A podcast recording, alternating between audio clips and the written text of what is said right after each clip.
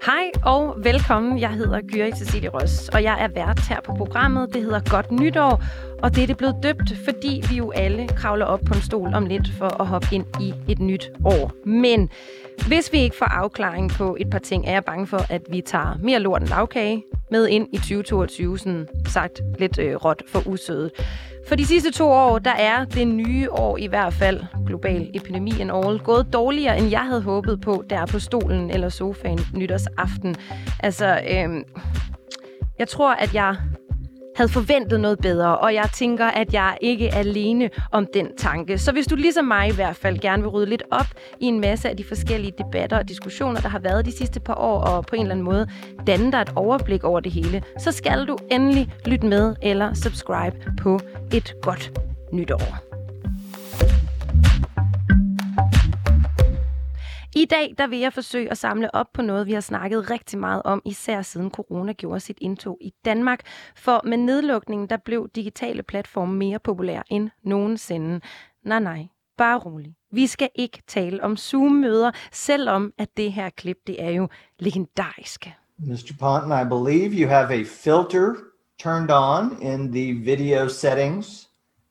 Uh, Take- take we're look. trying to, we're, tr- can you hear me, Judge? I can hear you. I think it's a filter. It, In the- it is, and I don't know how to remove it. I've got my assistant here. She's trying to, but I'm prepared to go forward with it. Uh, That's, I'm here live. It's not, I'm not a cat. Ja, og det er legendarisk det her. Men øh, altså, øh, det er jo selvfølgelig lidt svært at komme efter, men jeg vil faktisk alligevel våge den påstand, at vi skal tale om noget, der er endnu mere eksotisk. Vi skal nemlig tale om OnlyFans. OnlyFans er et medie, der er blevet beskrevet som en bastard mellem Instagram og Pornhub, tydeligvis undfanget med kamera på. Det har eksisteret siden 2016, og uden jeg kan claim at være ekspert på området, tværtimod, så er det Modsat Instagram et medie med brugerbetaling. Dine følgere eller fans betaler altså penge for at få adgang til dit content, og øh, afhængig af content, jo flere fans, jo flere penge. OnlyFans tager 20% af indtjeningen, mens kunstneren eller content provideren beholder resten. Sagen er bare, og øh, det er ligesom et af aspekterne ved øh, OnlyFans, øh, som umiddelbart kan kategoriseres som problematisk. Du tjener typisk flest penge, når du tager de fleste stykker tøj af din krop. Andre vil mene, at lige præcis muligheden for at tjene penge på, skal vi sige, at være ublu, det gør OnlyFans til den bedste platform nogensinde. Og måske skal vi faktisk starte med at slå ned på definitionen af OnlyFans, og til at hjælpe mig med det, fordi jeg helt ærligt ellers ville famle mig frem i blinden, så har jeg fået besøg i studiet af et, uden at overdrive, overlegnet panel, altså dem, der virkelig ved, hvad OnlyFans er. Og den ene er dig, Sandra Elford, der foruden at have en baggrund i kommunikation og marketing, i dag også har en succesfuld profil på OnlyFans. Velkommen. Tak skal du have.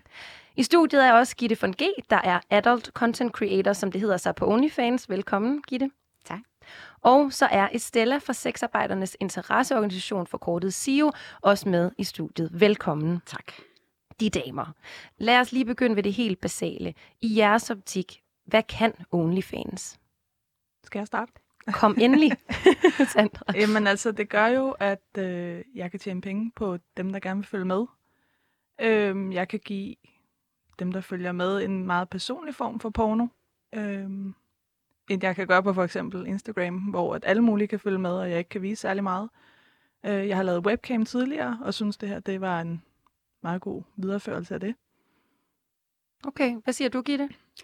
Jamen det er det her med, at man kan skabe sit eget seksuelle univers på ens øh, egne præmisser. Og øh, ja, personlig porno, det, det er kommet for at blive helt sikkert. Og så har man også ligesom gået ind og, og privatiseret det her, ved du skære alle mellem, mellemled af, så det er dig selv og slut kunden i sidste ende, der øh, ja, har kontakten. Og, ja. Personlig porno. Mhm. Altså, hvordan er den mere personlig, når den er digital, end, end den er i, i, øh, i andre typer porno? Ja, man kan sige, hvis man, man kigger på Pornhub, og hvis man kigger på, på porno andre steder, ofte så vil det jo være, være skuespillerinde, pornoskuespillerinde, eller det vil være iscenesat, og du vil ikke kunne have mulighed for at kommunikere med den, der udøver det her porno. Så man kan sige, her der har du jo den her kontakt, at man skriver dagligt med sine fans, man kommunikerer, man har jamen, afstemninger, og, og der er sådan en helt øh, bred skar muligheder for, hvordan man netop kan gøre det her meget mere privat. Og det her, de kan, det er jo så, ja, for de fleste danske fans, men de kan møde en, ja, nede i Superbrusen, når man er ude at handle, det, øh, det tænder helt vildt mange mennesker, at det, det her, men er ligesom lidt mere øh, i kontakt med, med den, der har, øh, har siden, som er creator. så det er ikke sådan helt øh, forkert, det her med at sige, at der er sådan lidt Instagram-møder øh, Pornhub, fordi at noget af indholdet, man ligger op af tilsvarende noget af det, der er på Pornhub, men, men man har ligesom i Instagram, øh, at man lige kan slide into your DM's, eller er det forstået rigtigt? Ja, præcis. Okay. Plus man kan lægge billeder op fra sin hverdag. Altså det behøver ikke at være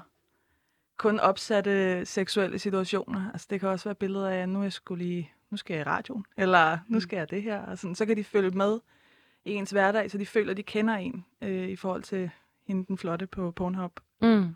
Okay.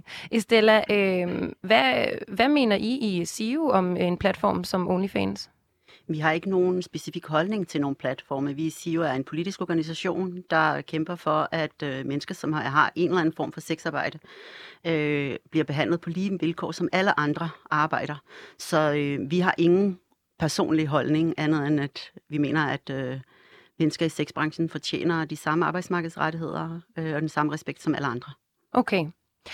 Lige siden corona, lockdown part 1, hvor OnlyFans vandt indtog i Danmark, der har vi diskuteret mediet mange, mange gange, og der er et hav af indgangsvinkler til debatten og selve platformen. Fordi vi her i Godt Nytår prøver at samle op og så ligesom se frem, så skal vi nå en del. Vi har øh, kun diskuteret OnlyFans de sidste to år, men vi har som sagt diskuteret det rigtig, rigtig meget. Så bare lige for, at vi alle er enige om, hvad vi skal i dag. Jeg tænker, at vi øh, snakker lidt om, hvordan vi lærte OnlyFans at kende. Måske også det, som er kendt som Fie Laversen Gate. Øhm, og så snakker vi noget mere om, går ned i dybden om, hvad det her medie det kan på godt og ondt. Og så selvfølgelig slutter vi, hvor, øh, hvor vi står nu, altså, og hvor vi skal regne med, at OnlyFans bevæger sig hen i 2022. Så ladies, er I klar på det? Yes. Absolut. Godt. I 2020, der lærte det brede Danmark OnlyFans at kende, i særdeleshed på grund af influenceren Fie Laversen. Hun sagde blandt andet sådan her i en dokumentarserie, en der hedder Fie på DR3. Når jeg tænker over, hvad jeg tjener nu, forstår jeg slet ikke, at jeg nogensinde har været influencer. Det er det her video, det er fødder. Og det er dyre stiletter, og mine fødder er beskidte. Jeg tror 45.000 til 50.000 bare i dag. Bare på den her video. Fødderne er det bedste. Ja, fødderne er det bedste, åbenbart. Men det her det er altså Fie Laversen, der beskriver, hvad det for eksempel er indhold, man poster på OnlyFans. Og umiddelbart så lyder fødder jo tilpas uskyldigt, det er de jo på sin vis.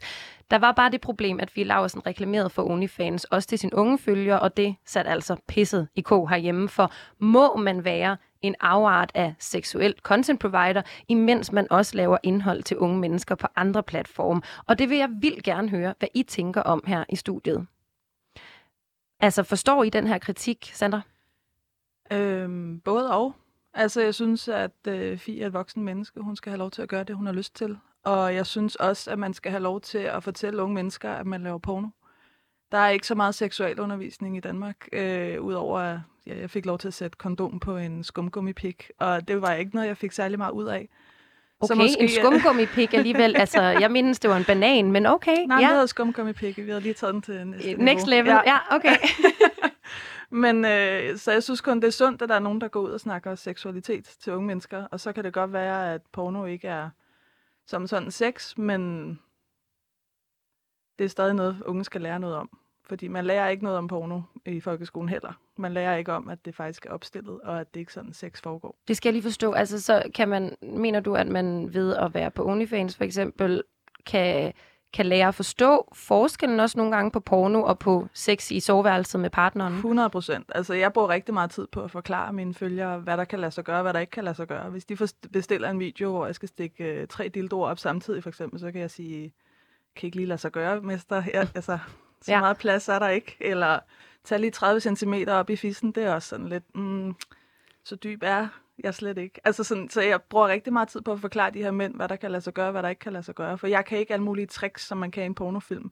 Der er, jeg laver ikke en masse forberedelse inden og seje vinkler og sådan noget. Altså, jeg laver meget porno, som det kan lade sig gøre. Jeg, jeg prøver ikke at få det til at ligne noget, det ikke er. Og det bliver jeg rigtig nød, meget ofte nødt til at forklare mændene, fordi de har set en masse på film, som de tror kan lade sig gøre hjemme i stuen også. Er det det, man kalder økologisk porno? Jamen, det kan man godt sige. Okay. Og hvad med dig, Gitte von G? Er det også økologisk porno over ved dig? Ja, det er det. Altså, det, det er mig, og det, det, det er porno, som, som, ja, og det er sex, jeg dyrker, og jeg øh, elsker at lave. Nogle gange kan man godt tage en udfordring op. Øh, det kan være BDSM, eller det kan være, at man lige pludselig skal, skal agere en rolle eller noget. Man vil gerne lave en video, hvor man er svigermor, der forfører svigersønnen. Og, altså, og det er jo ikke noget, jeg går og gør til daglig. men, det, men det er fedt at tage de her udfordringer op. Det er fedt at sådan mærke efter og sige, er det mig? Kan jeg stå inden for det? Er det noget, som, som jeg egentlig synes er frækt og sjovt? Øhm, og og så, så gør jeg det. Og så igen, ja, der er ting, der ikke kan lade sig gøre. Ikke? Øhm, det, Men gør du dig også umage med nogle gange at forklare, altså, det her, Marker, det, øh, det er hul i hovedet, det du foreslår? Jeg møder det ikke rigtigt. Okay. Øh, jeg synes ikke rigtigt, jeg får de her sådan bizarre øh, forespørgseler på den måde. Øh, det er meget, øh, jeg gør meget i, i, i rollespil, og jeg gør meget i sådan... Øh, jeg tror, jeg sådan, gør meget ud af at gøre det meget tydeligt, hvem jeg er, og, og hvad jeg står for, hvad jeg tænder på, og så spiller jeg meget på fantasier og på, på hele det her univers, og, og har mange, øh, jeg har bolde i luften, kan man sige, så, så det er ikke sådan det samme hele tiden, og nej, jeg synes, det er sjældent i hvert fald, at, øh, at jeg lige skal, skal afvise noget, eller sige, det kan altså ikke lade sig gøre. Okay.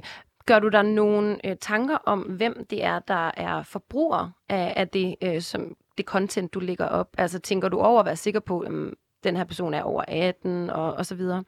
Altså man kan sige, der er jo en øh, betalingsgateway, der gør, at man skal være over 18 for at bruge OnlyFans. Men der har også været meget kritik af, at den kunne man ret nemt snyde. Altså, Ja, ja, og det er klart. Altså, jeg har ikke oplevet eller været i, i tvivl om, om hvorvidt, at, at nogen er, er yngre end det. Det skal man jo aldrig kunne udelukke jo.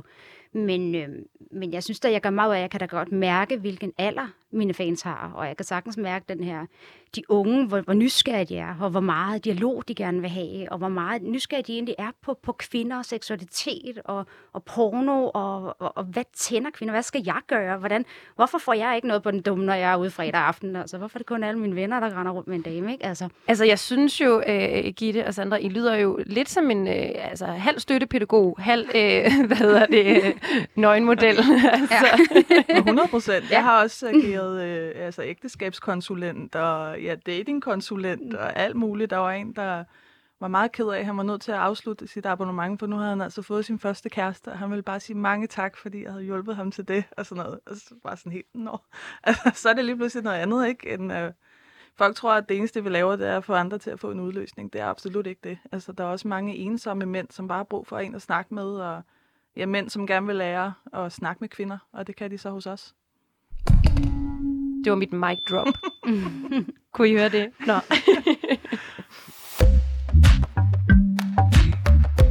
Lad os øh, dykke lidt mere ned i alt det her OnlyFans kan, som vi allerede nu øh, har åbnet op for. Men nu er det jo bare sådan, at øh, det er ikke os alle sammen, der frekventerer OnlyFans på en daglig basis. Så derfor så øh, tror jeg, vi skal starte med lige måske at pædagogisk tage nogle af os lidt i hånden herinde. Øhm, og øh, Sandra Elford, øh, nu er det her jo radio, i modsætning til dine øh, vante rammer, så kan folk ikke se dig her. Nej. Men du er 35, du har lavet online sexarbejde i over fem år, på OnlyFans i halvandet år, og så er du en af de danskere, der tjener i den gode ende af platformen. Og måske vi lige skal egentlig starte med noget så håndgribeligt som penge. Hvad, hvad tjener du på content hver måned? Jeg- kan ikke give et, øh, et svar på, hvor meget jeg tjener hver måned. Altså i september for eksempel, der havde jeg lige et bryllup, der skulle overstås, så der var jeg nærmest ikke på. Øh, så der tjente jeg jo selvfølgelig ikke særlig meget. I den her måned kommer jeg til at tjene ret godt. Øh, så altså, det svinger helt vildt. Nu skal regningen betales for det der bryllup, hører jeg dig sige. Ja, okay. Øhm, men, men altså, er det sådan, altså, hvad, hvad, hvad er den bedste måned? Altså, Øh, 50.000 plus. 50.000 alligevel. Holy shit. Men Altså. det skal ikke glamoriseres. Nej, Jeg skal Men- også arbejde hårdt for mine penge. du skal også arbejde hårdt. Det, altså, du har lige øh, for lidt siden sagt tre dildoer øh, på samme tid, så jeg er helt med på, at du arbejder hårdt for dine penge. Det, det skal du slet ikke overbevise mig mere om. Men øh, jeg kunne jo så godt tænke mig at høre, er det øh, netop den slags henvendelser kun, eller er det også sådan et cute lille fodbillede i ny og næ? Øh, eller, eller hvad er det, du gør for det, det her hårde arbejde? Det spænder fra alt til folk, der bare vil have en godmorgenbesked, til mænd, der gerne vil have en udfordring, en ydmygende udfordring om dagen, eller Det, altså, i forhold til, hvor meget folk tror, jeg onanerer, så tror jeg, det vil blive ret skuffet. Altså, jeg, jeg filmer måske et par filmer ugen, max. Øh, resten, det er, det er snak og markedsføring og ja, networking med andre modeller og den slags. Altså det, der tilsvarende var, at man i gamle dage øh, ringede ind, og så var der en, der talte med en rigtig sød stemme til en. Er det sådan noget? Ja, det kan man godt sige. Altså Okay. noget sexting og ja, den slags. Æ, Gitte von G, du er også godt kørende på OnlyFans. Øh, Jeg har kunnet læse mig frem til, at du har 123.000 følgere på Instagram. Hvor mange OnlyFans har du? Åh, oh, det udtaler jeg mig jo ikke om sådan rigtigt. Man kan sige, at jeg har en OnlyFans free account, hvor det er gratis at være. Der har jeg lige knap 6.500 fans, og jeg har vel godt og vel ja, halvdelen plus minus på min anden. Så ja, det svinger jo. Altså, det er jo ja, årstidsbestemt, det er samfundsbestemt. Der, der er mange ting, der, der gør sig gældende der, ikke? Så Du skal lige forklare det her free, og så, en, altså, så det vil sige, at du har en, der er gratis, Ja. hvor man bare kan gå ind. Mhm. Og er det en måde for ligesom at, at, at lokke dem over til mere? Altså mere er der over på den, hvor man så betaler for? Ja. Okay. Der er jo ikke så mange markedsføringsmuligheder mere tilbage, kan man sige, for os øh, i den her branche, så, så det bliver jo lukket ned på alle andre sociale medier. Så, man, så hvis man vil skabe øh, noget interesse, og hvis man vil gøre opmærksom, øh, man kan sige, OnlyFans er jo en hemmelig adresse. Så hvis du ikke, øh, du kan ikke bare google den frem eller søge, det er jo ikke et åbent community på den måde. Vi har alle sammen private adresser, så hvis du ikke får den her adresse ud og får kunder forbi din butik og gjort opmærksom på, at du er der, jamen så, så ved folk det jo ikke. Og, og du siger, at nu må man ikke reklamere andre steder. Mm. Altså, så det vil sige, at du kan ikke bruge din Instagram egentlig til at sige, smut lige over på OnlyFans. Der er der lidt mere af mig over. Nej, Nej. det kan jeg ikke. Okay. Øh, lige for at slå fast, du kan i hvert fald leve af det. I den grad. Jeg har jo det, altså man kan sige, det her, det er jo for mig en, en hobby og en fritidsbeskæftigelse og en passion. Øhm, jeg har jo et almindeligt arbejde ved siden af. Så, øh, så det, ja, det kan jeg i den grad. Jeg tjener ja, 3-4 gange så meget på, på OnlyFans, som jeg gør på mit almindelige arbejde. Ikke? Men øh, Så du kunne faktisk godt sige dit almindelige arbejde op. Altså, det, det kunne jeg sagtens. Ja, alright. Nå, men det er vigtigt at sige, øh, og det var du også inde på, Sandra, at øh, det her, det er jo altså ikke alle, der tjener rigtig godt på det. Ifølge tal fra Influencer Marketing Hub, så tjener flertallet af indholdsskaberne på OnlyFans kun omkring 900 kroner om måneden, og de 10 procent, der klarer sig bedst på OnlyFans, det er også dem, der tjener næsten tre fjerdedel af alle de penge, der bliver tjent på platformen. Øh, Louise Jung Nielsen fra Roskilde Universitet, hun sagde sådan her til DR i august, der er nogle få succeshistorier, som er med til at fremelske en fortælling om, at det er nemt at tjene penge på OnlyFans, men det er ikke nemt. Det er faktisk skidesvært at slå igennem, og der er ingen garanti for, at man gør det. Øhm, det her, det ved I jo godt. Jeg er sikker på, at det heller ikke er første gang, I hører de her tal. Men er det noget, I tænker over? Altså husker I at sige måske til unge mennesker, der måske kontakter jer for gode råd, at hey, det er faktisk øh, skidesvært at komme i gang? Altså, jeg har jo det her online coaching, øh, da det var meget op, at man havde de her referral links, hvor at etablerede OnlyFans creator kunne tjene penge på. Der kom nye piger til platformen, og så ville de få en procentdel af deres omsætning øh, hver måned. Og der var der jo rigtig meget hype, og der blev det jo gjort rigtig meget ud af, hvor nemt det var det her. Og hvor hurtigt penge det er, og hvor nemt det var at tjene dem. Og hvor jeg tænkte sådan, ah, det, der, der bliver jeg simpelthen nødt til lige at råbe vagt, det kan være her, fordi det er ikke nemt. og det er hårdt arbejde, og det kræver virkelig ja, en, en masse tid og en masse passion for det her. Så man kan sige, der, var jeg, der tilbød jeg som en gratis online coaching, hvor jeg har haft så mange unge piger igennem. Og jeg har det første, jeg, jeg sætter mig ned og siger til dem, det er, jamen, har du overvejet det? Og igen, hvordan vil du... Det sidste spørgsmål, jeg giver, når vi har været alle de her ting igennem, man skal overveje, og hvor man er i sit liv, og hvilke konsekvenser det kan få for en, når man har tænkt tankerne til ende, så kommer jeg altid til det sidste spørgsmål og siger, "Jamen, hvordan vil du skaffe dine fans? Og der går de fleste så i stå og siger, det ved jeg ikke. og, og så allerede der har vi en udfordring, ikke? fordi der er jo ikke nogen, der vil lave en OnlyFans og netop sidde og tjene 900 kroner om måneden, for det er jo et stort arbejde, og, og, og man, man er der, og man, man lægger sig selv ud, og, og, og vil man gøre det for, for, for 10 fans, eller altså det, det er hele tiden en afvejning. Mm. Sandra, øh, tænker du også over det her? Altså, øh, mener du måske, eller vil du give mig ret i, at der er et ansvar øh, fra jeres side også til at, at, at huske at sige det her? Jamen helt sikkert. Altså jeg bruger rigtig meget TikTok til markedsføring. Og der sørger jeg også for ikke kun at sige, hvor fedt det er, men også, hvor hårdt arbejde det er.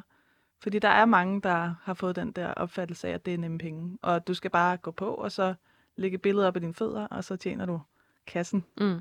Det ville da være dejligt, men det er desværre ikke sådan, det foregår. Øh, men jeg tror også, det er derfor, at det er så lille en procentdel af creators, der tjener alle pengene. Det er fordi, der er rigtig mange, der opretter sig i håbet om, at nu kommer alle pengene. Og så finder de ud af, at der kommer faktisk ikke nogen fans ind, fordi jeg vil ikke rigtig lægge det på Instagram, fordi mine forældre må ikke vide, hvad jeg laver, og mine venner må ikke vide det. Og så kommer de ikke videre end det. Men øh, nu, nu skal det hele jo ikke bare være det her negative. Der var jo så også positive ting ved det. Det startede I jo også med at sige. Og hvis vi lige sådan konkret skal se på det, I taler noget om noget kontrol blandt andet, synes jeg. Øh, hvad, hvad er det? Hvorfor har I mere kontrol på OnlyFans, end man ellers vil have? Jeg laver selv min film. Jeg bestemmer selv, hvad jeg laver, hvor meget jeg arbejder, hvem jeg laver min film sammen med. Øhm, jeg tjener alle pengene. Hvis jeg laver en video, så hvis jeg, hvis jeg fik betaling for en scene, så vil jeg måske få 5.000 kroner for den. Hvor hvis jeg laver en video til OnlyFans, så kan jeg faktisk risikere at tjene altså, 100 gange så meget på den film, hvis den ja, bliver en succes. Mm. Øhm, hvor hvis en pornofilm får succes, jamen, så er det produktionsselskabet bagved, der står med, med pengesækken. Okay. Og, og hvad i forhold til, til sikkerhed? Altså, der tænker jeg jo, der må jo være meget der, der... Altså, når man bare er sig selv hjemme i stuen, så er der jo ikke rigtig nogen, der kan gøre et eller andet ved en, man ikke har lyst til. Øhm, har, inviterer I også andre med, eller er det kun jer på, øh, på filmene, I ligger op? Øh, jeg har min mand med, og nogle gange nogle veninder. Så Mm. det er sådan lidt forskelligt. Ja. Men Og, og nogle gange er det, er det bare dig. nogle gange er det bare mig. Hvad med dig, Gitte? Jamen, jeg, jeg har mig selv, og så lever jeg jo i et åbent forhold. Så, og jeg elsker sex, jeg elsker leg. For mig er sex leg. Så, øh, så tit så har jeg legekammerater på besøg. og så, øh, ja, så laver vi en, en fræk video, eller det, det er sådan lidt forskelligt. Nogle gange er det til OnlyFans, og nogle gange så er det bare privat øh, fornøjelse. Øhm, så det er sådan lidt, øh, lidt en afvejning af, hvor er den her person også. Og det er selvfølgelig en fyr, som, som har en god personlighed, der tiltaler mig. En fyr, jeg tænder på og som jeg har en god dialog med, øh, og som jeg føler mig tryg ved. Øh, så det, det er en fræk oplevelse. Så jeg elsker at lave de videoer. og det er en succes. også på OnlyFans for mine Det fans. er jo tit sådan, at når man gør noget, man, øh, man synes er sjovt, så bliver det også bedst, ikke? Eller så er det, så er det godt, ikke? Altså, Præcis. Øhm, jeg tænker lidt, jeg er lidt bange for måske at tage øh, foden i munden øh, i forhold til, hvordan I også identificerer jer. Øh, altså, er, det, er, er, I, er I sexarbejdere? Er I glamour models? Altså, hvad, hvad, altså Sandra, hvad, hvordan vil du øh, definere dig selv? Jeg er sexarbejder. Du er sexarbejder. Og hvad med dig, Gitte? Men Jeg har lidt svært ved ordet sexarbejder, fordi for mig, der har jeg et almindeligt arbejde, eller jeg har et arbejde. Så for mig, der kan man sige, jamen mit arbejde, det er det, jeg laver fra, fra 8 til 16, og så det andet, det er, det er min hobby, det er min passion, det, det, er, det er leg, det er, det er fedt. Altså, så, så det, det er ikke et arbejde for mig på den måde. Øh, Stella, det tænker jeg, øh, det her øh, med, med, hvad der er sexarbejde, det kan du sige lidt om, fordi du jo øh, arbejder for sexarbejdernes interesseorganisation. Øh, vil du mene, at, at folk, der er content providers, eller skaber, eller creators, eller kært barn mange navne, Vi mangler et dansk navn for det her, altså. øh, hvad hedder det, at, at, at, er de sexarbejdere? Det vil jeg overhovedet ikke udtale mig om, for jeg synes, at man skal have lov til at identificere sig sådan, som man selv identificerer sig med. Og hvis man identificerer sig som sexarbejder, så er man det. Og hvis man ikke identificerer sig som sexarbejder, så er det jo også sådan der. Jeg synes, at det er vigtigt, at vi pådutter hinanden nogle kasser. Øh, grund til, at vi i Sexarbejdernes Interesseorganisation har kaldt det for det, det er jo fordi, at sex worker er et generelt øh, meget sådan et internationalt udtryk. Der er utrolig mange, der bruger det omkring både cam, omkring strip, omkring øh, selv af seksuelle tjenester, både online, men også øh, i, i en real life. Så det er et, øh, et, et term, der sådan egentlig omfatter øh, flest muligt. Men hvorvidt man identificerer det, det synes jeg, man fuldstændig selv øh, skal vurdere. Men selvom man ikke identificerer sig som sexarbejder, så kan man jo godt have nogle udfordringer, som dem, der identificerer sig som sexarbejder, kan have i forbindelse med sit arbejde. Altså stigmaet i forbindelse med Mastercard, der lige pludselig ikke ønskede pornografisk content. Altså, så, så, men en identifikation synes jeg, vi skal lade folk, selvom vi har ikke nogen behov for at sætte markader på nogen. Nu, altså, det var bare, nu, nu nævnte du lige Mastercard. Er det noget med, en, at man ikke kunne betale længere med det, eller hvad til jer? Nej, det er jo kommersiel interesse. Okay. Altså, det er jo rent et spørgsmål om kroner og øre i sidste ende, mm. ikke? og hvorvidt uh, branding, og om man vil være med til at, at stå inden for at have, berøre den her industri, eller om man trækker sig. Ikke? Okay, men så det vil sige, øh, man må være lige, hvad man, hvad man vil her, ja, eller lidt sætte hvilket label på, som man har lyst til. Men Sandra, du er helt fin med labelet sexarbejder. Gitte, det er du ikke. Hvad kalder du dig så? Jamen igen, som jeg siger, man mangler sådan en dansk navn for det, og man kan sige, sexarbejder, det er sådan en kasse, hvor der er rigtig mange, øh, som du også siger, med, med det er striber, det er, jamen, øh, øh, ja, content creator, både online og, og i fysisk form. Det er, jo- det er sådan alle, alle mulige, øh, ja, inden for hele sektorindustrien, man, man samler det, ikke? Så, så man mangler et eller andet, øh, ja, et eller andet ord, som, som man har for striber, eller som man har for, for alle mulige andre, øh, ja, sexarbejde ting, ikke? Så det, det er sådan lidt, øh, ja, men adult content creator indtil videre, ja. Ikke fordi jeg har noget imod ordet sexarbejder, men øhm, det, det er meget, hvordan man selv, hvordan det ja, virker på en, tror jeg, hvilken tanker man får, ikke? Helt sikkert. I skal øh, lige høre mig rigtigt her, fordi jeg vil virkelig gerne fagne, at det her det er noget, jeg ikke forstår, og øh, derfor så gør jeg mig altså også ekstra umage med at være rummelig, fordi at øh, jeg absolut synes, at øh, når man ikke forstår noget, så skal man i hvert fald hellere fagne, end at, øh, at tage hænderne over kors. Ikke? Men øh, jeg kan dog også sige, at jeg kan snilt forstå nogle af de her konflikter, der har været ved OnlyFans. For det er jo en platform, der i teorien skulle kunne noget andet end bare bikinibilleder og pornografisk indhold. Øhm, det er jo ikke sådan, at mediet oprindeligt brandede sig på sex. Der er jo også Hollywood-stjerner på platformen, der altså ikke laver porno. Og her der kunne det selvfølgelig være vildt fedt at høre, hvad selve OnlyFans tænker om deres egen platform. Men nu er det desværre bare sådan, at de ikke svarer på henvendelser, eller de har i hvert fald ikke svaret på vores henvendelser. Og øh, det er vel egentlig ret problematisk, fordi øh, når dem, der har kreeret platformen, ikke engang vil forholde sig til den, hvordan forholder de sig også til jer, tænker jeg? Altså alle jer, der laver indholdet og faktisk sørger for, de tjener penge. Øh, hvad er jeres forhold til, til den del af at være på OnlyFans, Gitte? Jamen, øh, der er jo ikke... Altså, nu kan man bare se det her med Mastercard, giver jo sådan en rimelig god idé om, hvor, hvordan de forholder sig til, ja, til, til, altså, man kan sige, til, til porno på deres, øh, på deres platform. At, altså, vender de ryggen til alle dem, der rigtig, faktisk har været med til at, at skabe hele succesen bag OnlyFans. Deres første rigtig creator af Danny Harwood, som jo også laver seksuelt indhold.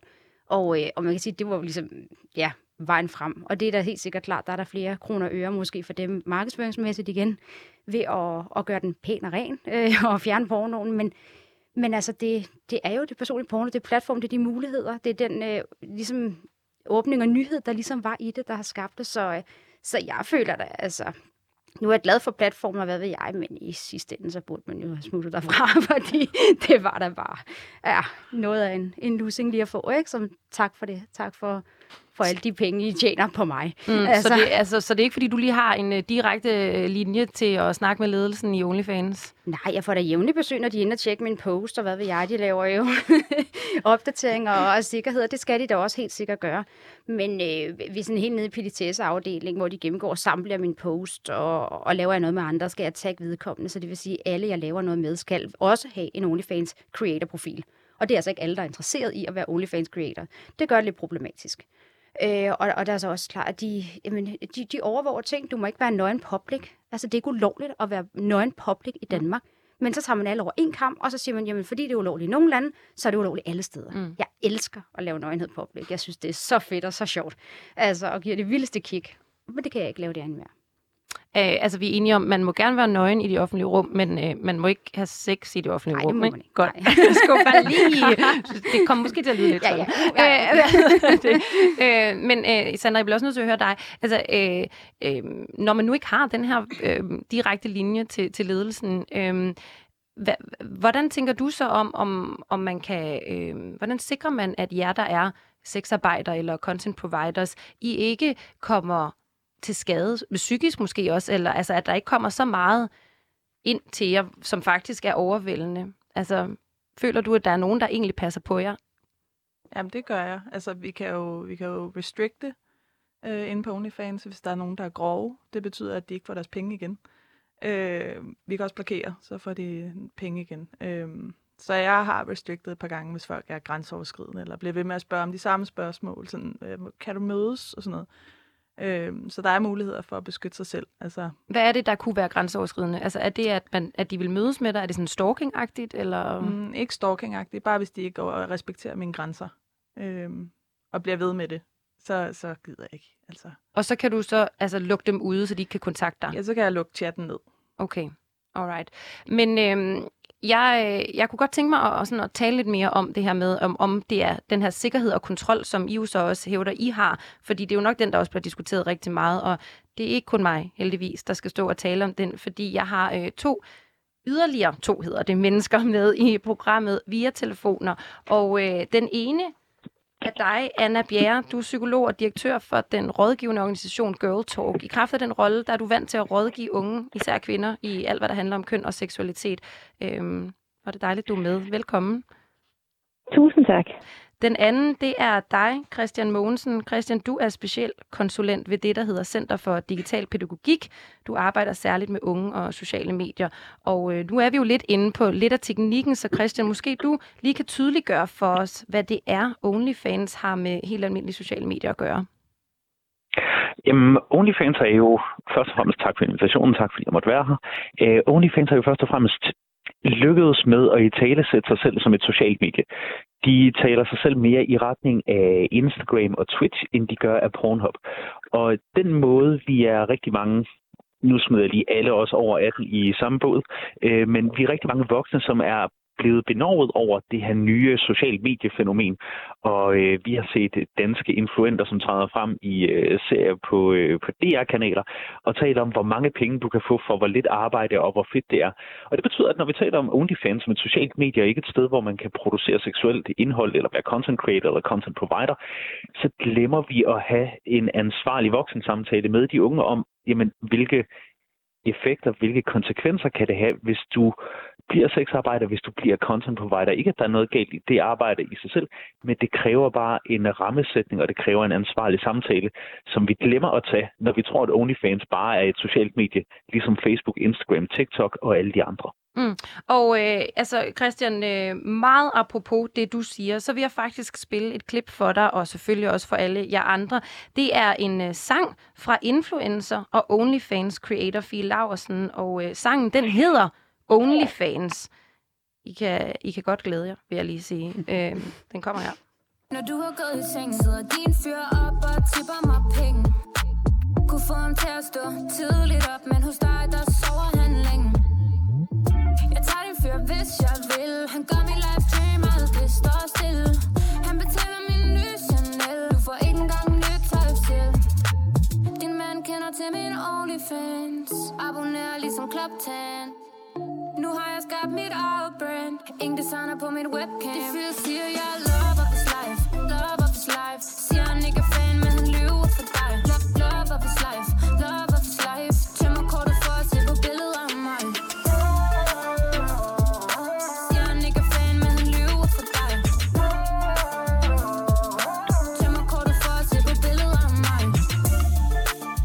Altså, jeg synes jo faktisk, det er rigtig svært at, at fade ned for den her sang. Hun har jo lavet et hit her. Men Christian, udover at du måske vipper lidt med foden, hvad tænker du så, når du hører den her sang?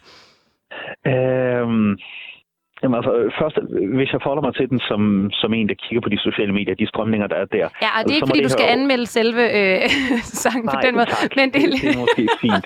øhm... Nej, nej, nej. Det har vi musikanmelder øh, og et helt program om i går, faktisk. Så, ja, så det, den, den blev taget der. Men jeg tænker mere i forhold til det, hun... Altså, det her, det er jo netop at reklamere for noget på en, på en anden måde, som du lidt er inde, inde på, ikke?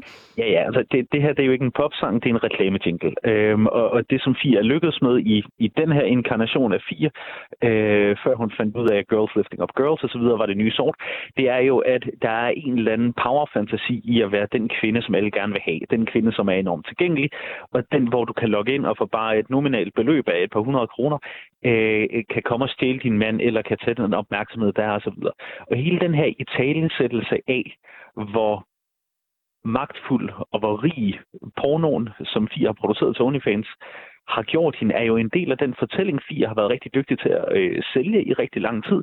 Nemlig, at hun er en powerkvinde og selvstændig af alt muligt, fordi hun har en OnlyFans-profil. Og noget af det kan godt være rigtig sandt, men det er kun den ene side af historien. Og men, men de her mennesker, der laver indhold på OnlyFans, de skal vel også lige så meget som alle andre have lov til at reklamere for deres produkter og, og tjenester, som, øh, som ja, alle andre selvstændige erhvervsdrivende. Skal det ikke? Selvfølgelig, men det skal også gøres ansvarligt. Og når vi ved, at Fie hun bliver fuldt af rigtig mange unge mennesker og rigtig mange børn, der synes, hun er spændende eller sej eller, alt, eller interessant, fordi altså, hun er jo nærmest per de facto den kendte i Danmark, så hører der et ansvar med, særligt over for de børn og unge. Altså, du må hjertens gerne promovere alt det indhold, du vil til folk over 18. Men når du har en følgerskab, enten du vil det eller ej, som er under 18, så har du et ansvar for at gøre opmærksom på de konsekvenser, den her slags arbejde også kan have. Ikke igen jeg vil gerne understrege ikke, at det er dårligt, men vi ved statistisk set, der kan den her slags arbejde have nogle konsekvenser, særligt for dem, der ikke river 50.000 kroner og føler sig mega magtfulde og populære, når de tager et billede af deres fødder. Mm. Og de konsekvenser, dem skal vi øh, ind på. Sandra, øh, du markerede lige herinde i studiet. Ja, øh, jeg er med på, at vi ikke skal 100% glamorisere det her, men jeg føler ikke, at ansvaret omkring konsekvenser af sexarbejde ligger på vores skuldre os, der producerer det. Øhm, der er nogle forældre, der godt kunne tage lidt ansvar. Der er nogle lærere i skolen, der godt kunne tage lidt ansvar. Det kunne godt være en del af seksualundervisningen og høre om, hvordan, hvis du sælger et nøgenbillede på Snapchat, hvad kan det have konsekvenser? Altså, jeg synes måske ikke, at Enig. mig og Gitte, vi skal stå og, øh, mm. og advare. Præcis. Og lad os få den her øh, samtale omkring sex, lad os få det her tabu væk omkring ja. sex. Lad os bare tale ja åbent om sex. Også for unge, også for over 18. Men det tror jeg heller ikke er, er det, der altså, ligesom er problematikken. Det her, det er jo så ligesom, at ja, altså nu, øh, nu kalder du, Christian, det for en reklame-jingle, men, men at det, det er den her sammensmeltning mellem influenceren og øh, den seksuelle content provider. Øhm, er det rigtigt forstået, Christian? Altså, ja, det er det. Nu, altså, det er igen, som sagt, det er ikke noget med den gennemsnitlige content provider til OnlyFans. Jeg ser en helt konkret problematik i, at når du har 300, jeg ved ikke om 80 nyeste kontoer er blevet lukket ned på Instagram også, men når man på et tidspunkt har 380.000 følgere på Instagram, hvor nogle af dem er børn og øh, unge mennesker, så har du et ansvar ikke som content provider, men som influent. Og når man lader sin persona flyde sammen imellem OnlyFans, øh, SoundCloud, Spotify og Instagram, og det jeg ser jeg, så har du et ansvar. Okay. Og... Du er nødt til at være det hele på samme tid. Jeg, jeg vil lige sige også, at vi har forsøgt øh, at øh, få, det, øh, få fat i Fie Laversen selvfølgelig. Øhm, hvad hedder det? Hun kunne ikke være med i dag. Men til gengæld, Anna, du kunne godt være med i dag, og det er vi rigtig glade for. Øh, og nu snakker vi lidt om også det her med, hvilke konsekvenser det kan have. Øh, jeg ved, du også ser, at der er nogle udfordringer, og måske du kan fortælle os lidt om, hvordan det potentielt ligesom kan påvirke et selvbillede negativt. Ja, og for mig er det jo rigtig vigtigt at sige, at at den målgruppe, som jeg repræsenterer, det er jo den helt unge målgruppe. Jeg har med piger at gøre fra, fra 12 år og op efter. Øh, så, så lige nu så er vi ikke i gang med øh, at, at skulle snakke om sådan den, den voksne, modne, øh, afklarede person, som går ind i det her. Men, men, øh, men jeg tænker, at det, der kan være, kan være rigtig svært ved det her medie at forstå, det er, at øh, fordi det ligner så meget noget, de unge bruger i hverdagen, altså Instagram, så kan der være noget forførende over øh, at tænke, at det er en, en naturlig overgang til, til OnlyFans, uden at være klar over, øh, hvad det har betydning for, for ens person. Netop, øh, netop det seksuelle er jo noget, som, som vi stifter bekendtskab med øh, i ungdommen. Øh, og for mig at se, så, så kan det, altså så er der lige præcis i den her målgruppe kan det være forbundet med en alt for stor risiko at gå ind i det her univers, fordi man ikke er klar over, hvad det betyder. Man er i den spæde begyndelse af, af sit seksuelle liv i forhold til, til denne her del. Øhm, og der mener jeg, at det er vigtigt, at man lærer at udforske det i et ligeværdigt forhold øhm, med en, en partner, uden at det er øh, med henblik på salg. Gitte von G, du markeret. Ja, jeg er fuldstændig enig, at vi skal passe på de unge her. Nu vil jeg så bare lige sige, at man skal være 18 år for at være på OnlyFans. Jeg ved godt, der kan være brødende kampe, men du kan i hvert fald ikke være content creator. Det tror jeg simpelthen ikke på, hvis du er under 18 år. Jeg skal simpelthen vise legitimation og igennem samtlige processer, og det skal jeg jævnligt. De laver hele tiden stikprøver, hvor jeg skal indsende, det bliver afvist, indsendt, afvist. Det er virkelig ikke nemt. Øh, og hele tiden at bevise, at jeg er den, jeg er. så man kan sige på den måde. Så er det selvfølgelig klart, så har vi de 18-årige. Og, og, og den ja. stadigvæk. Og, og jeg igen, det, hver gang jeg bliver interviewet, hver gang jeg bliver spurgt, og siger, jamen, Synes du, at man som 18-årig skal lave OnlyFans? Og der, der vil jeg sige, nu er vi meget forskellige, men jeg vil sige svaret fra mit eget vedkommende, nej. Jeg var da overhovedet ikke som 18-årig. Altså, jeg vil da slet ikke, jeg har slet ikke udforsket mig selv seksuelt. Jeg har slet ikke haft, øh, haft øh, nok partner, eller til en viden omkring sex overhovedet, eller til det her, hvor går mine grænser hen? Altså, ja, hvor, ja. altså og, og det er jo netop problematikken her. Så jeg vil da helt sikkert, det, du skal have meget mere seksuel erfaring, og, og være meget stærkere, og være meget længere i din livsproces, end, end ja, 18, start 20. Ja, for jeg tænker jo også, altså, jeg er med på 18, så er vi myndige, mm. men altså, øh, sgu da ikke altid det mest succesfulde sex, man havde som 18-årig. Lad os nu sige det, som det er. Øhm, og, øh, og det er jo samtidig enormt dannende. Altså, de, de første seksuelle oplevelser er jo virkelig, virkelig dannende for en. Øhm, er den her aldersgrænse øh, for lav? Hvad siger du til det, Anna? Jamen, ja, fordi jeg synes, at altså, man kan sige, at OnlyFans accelererer det her tempo, øh, hvor man skal netop lære sine ønsker og grænser at kende. Og netop fordi præmissen er, altså nu kan det godt være, at jeg sætter det lidt hårdt op, men, men præmissen kan jo godt være, at man faktisk får penge for at overskride nogle af de her grænser, hvis man ikke er afklaret omkring, hvad det er for nogle grænser, man har, og man er helt ny. Og igen, jeg vil gerne understrege, det, det er de unge, jeg står på mål for.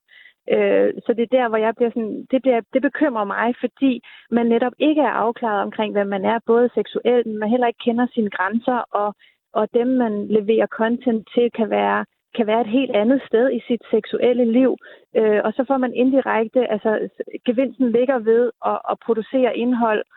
Og jeg tror, mm, min, min tanke er, at, at øh, man så indirekte kommer til at overskride nogle grænser, fordi man gerne vil tilfredsstille øh, de kunder, man har, og man, man ønsker jo også at være med, og det er jo også spændende. Så på en eller anden måde, så bliver hele universet, eller øh, tempoet bliver i hvert fald accelereret at, meget hurtigt. Er det noget, altså Anna, har du nogle øh, egne oplevelser, hvor at der er kommet unge piger med nogle fortællinger om, at de har overskrevet deres grænser?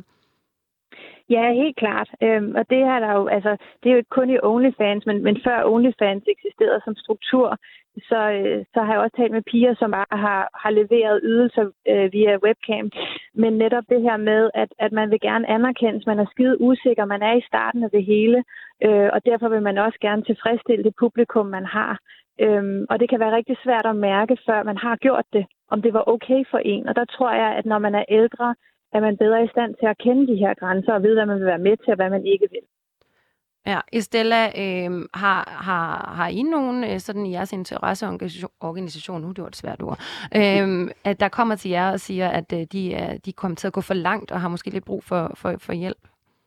Nej, det har vi ikke. Vi er også en politisk organisation. Altså, vi lytter til det. Men jeg tænker, du har et ret solidt netværk. Vi har et solidt netværk. Vi har et rigtig stort netværk, og det vi i bund og grund hører fra vores interessenter, det er, hvad er det, der er mangel på for at kunne støtte op om, når det også bliver for svært eller for grænseoverskridende. Øhm, og lige nu er der jo ikke noget netværk. Øh, du har netværk for mange andre erhverv, øh, hvor at, at du har mulighed for at søge noget hjælp eller noget konkret. Og der er en åbenhed, og der er en gennemsigtighed. Og generelt inden for sexarbejdet, og det er jo ligegyldigt, om det er online eller om det er øh, personligt, så er det øh, sådan, først og fremmest utrolig stigmatiseret. Det er også derfor, vi står og taler om det. Det er jo ikke, øh, fordi det er et helt almindeligt øh, hverdagsarbejde.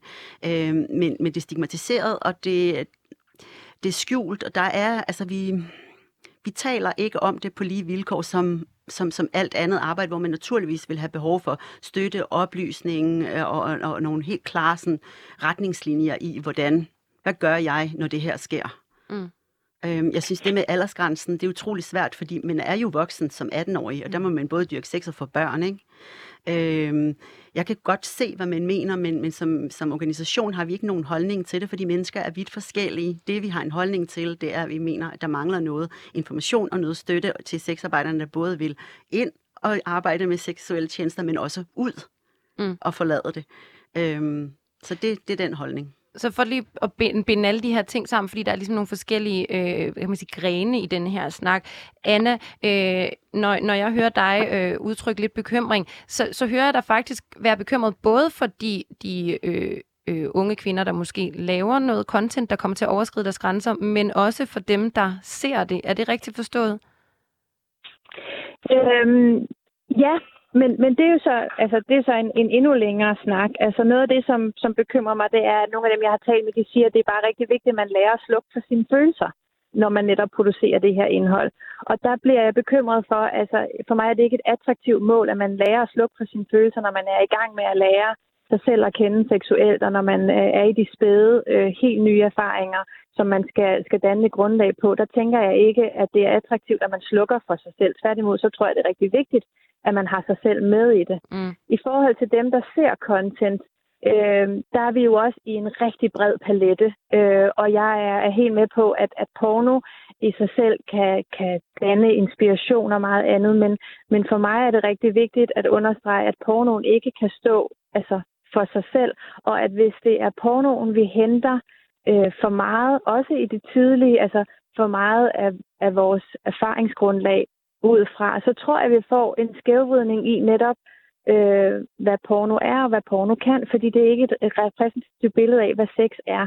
Og der tror jeg, at det er meget forskelligt, øh, hvor meget man netop oplyser om, at det, altså, at det ikke øh, afspejler et, men, det men der kan man jo så måske næsten argumentere for, at OnlyFans er en bedre platform end, end porno, fordi her, som Sandra Elford var inde på lige før, øh, at, at nogle af hendes øh, brugere, de skriver jo til hende og, og får råd, og så, og så kan hun jo svare dem, altså, og netop sige, øh, hør her, Marker, det der, det kan ikke fysisk lade sig gøre. Øhm, altså, vil... Det synes jeg også er fedt, at altså, det, det mener jeg virkelig, det synes jeg er rigtig godt, fordi så er der noget korrektion, men jeg, jeg, jeg tvivler på, at det er den måde, man man almindeligvis gør det på, og særligt også, hvis man selv er, er en ung creator, så kan det måske være svært ligesom at så sige, øh, hey, det her er ikke repræsentativt, fordi det ved man jo ikke engang helt selv endnu.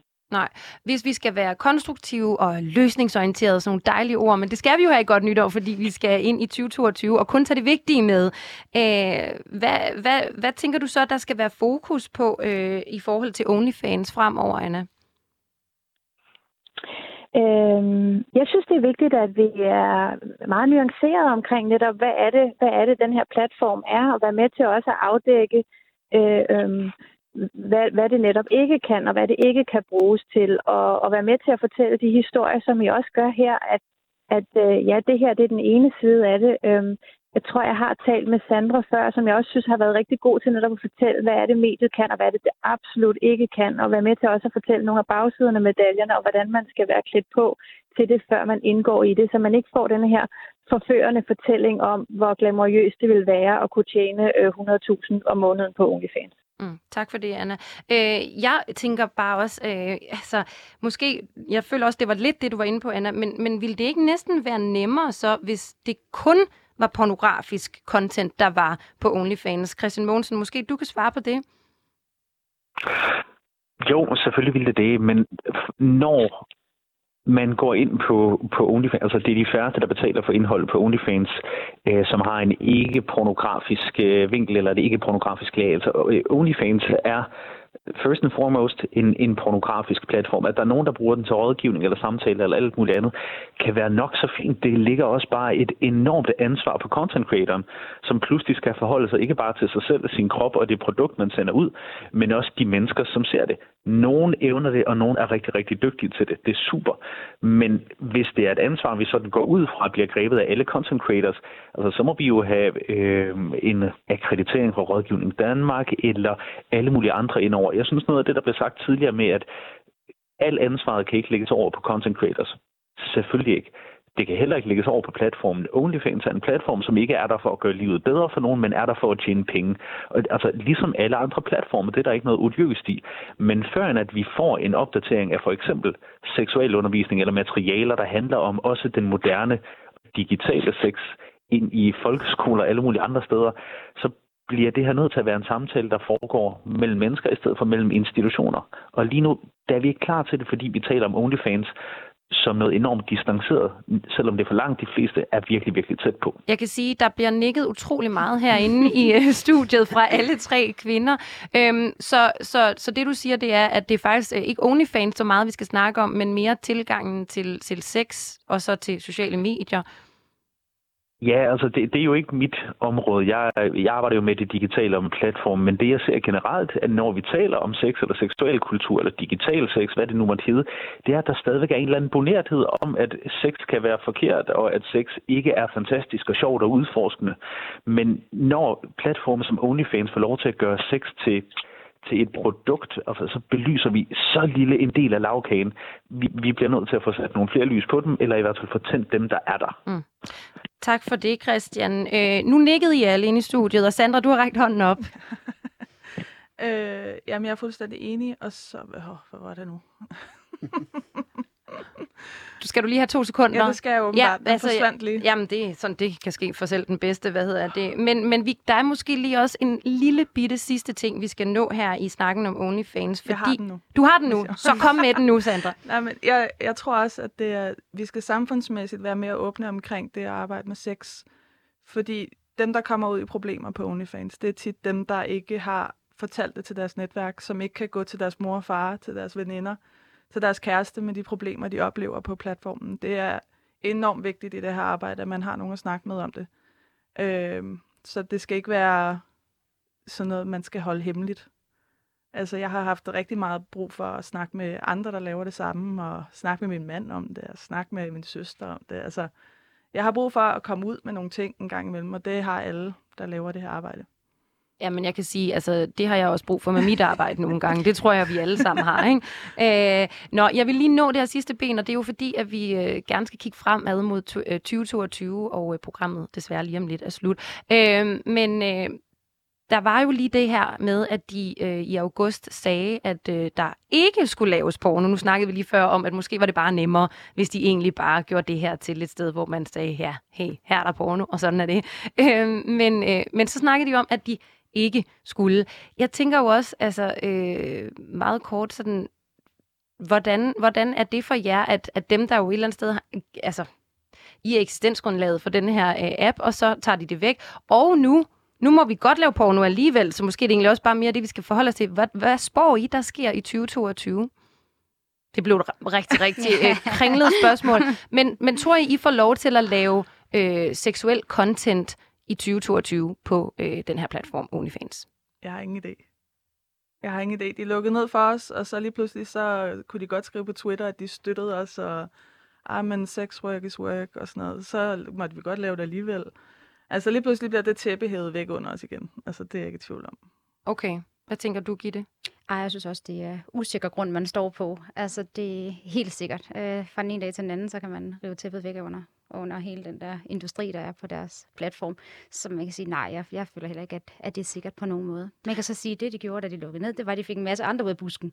Og de fik faktisk øh, ja, skabt nogle, øh, nogle nye platforme, som, øh, som egentlig gik ind og kopierede og sagde, her, vi embracer sex workers her. Øh, så på den måde, så har de jo også fået en, en konkurrence nu. Så der er jo masser, tror jeg, der arbejder på at lave lignende platformer, men at få øjnene op for, hvor, hvor stor en pengemaskine og, og, og de muligheder, der ligger i netop, at personlig porno er helt sikkert noget, der er kommet for at blive. Mm, så, så det vi lader ligge i 2021 er altså måske den her øh, måde, de lidt inden ved øh, OnlyFans øh, går frem og tilbage på forskellige ting. Måske øh, den her usikkerhed, den giver jer. Er vi enige om det? Ja. Ja, så gør vi nemlig øh, sådan her. Det var ud af verden med det, ikke? Øh, og så i 2022, der taler vi meget mere om øh, øh, sex og øh, øh, den sunde sex, og måske øh, adskiller tingene lidt ad. Kan vi også være enige om det? Ja, tak. Ja, absolut. Så kan jeg sige tak til jer alle sammen. Det har været rigtig, øh, det er en rigtig stor fornøjelse. Øh, Gitte von G, Adult Content, Content Creator, Sandra Elford, online sexarbejder, og Estella fra Sexarbejdernes Interesseorganisation SIU. Tusind tak til jer, og også tak til jer, Anna Bjerre, som er psykolog og direktør for Girl Talk, og Christian Mogensen, speciel konsulent ved Center for Digital Pædagogik, som altså var med på en telefon. Tusind tak for os at lytte med. Tilbage der er der så kun at sige god weekend og godt nytår.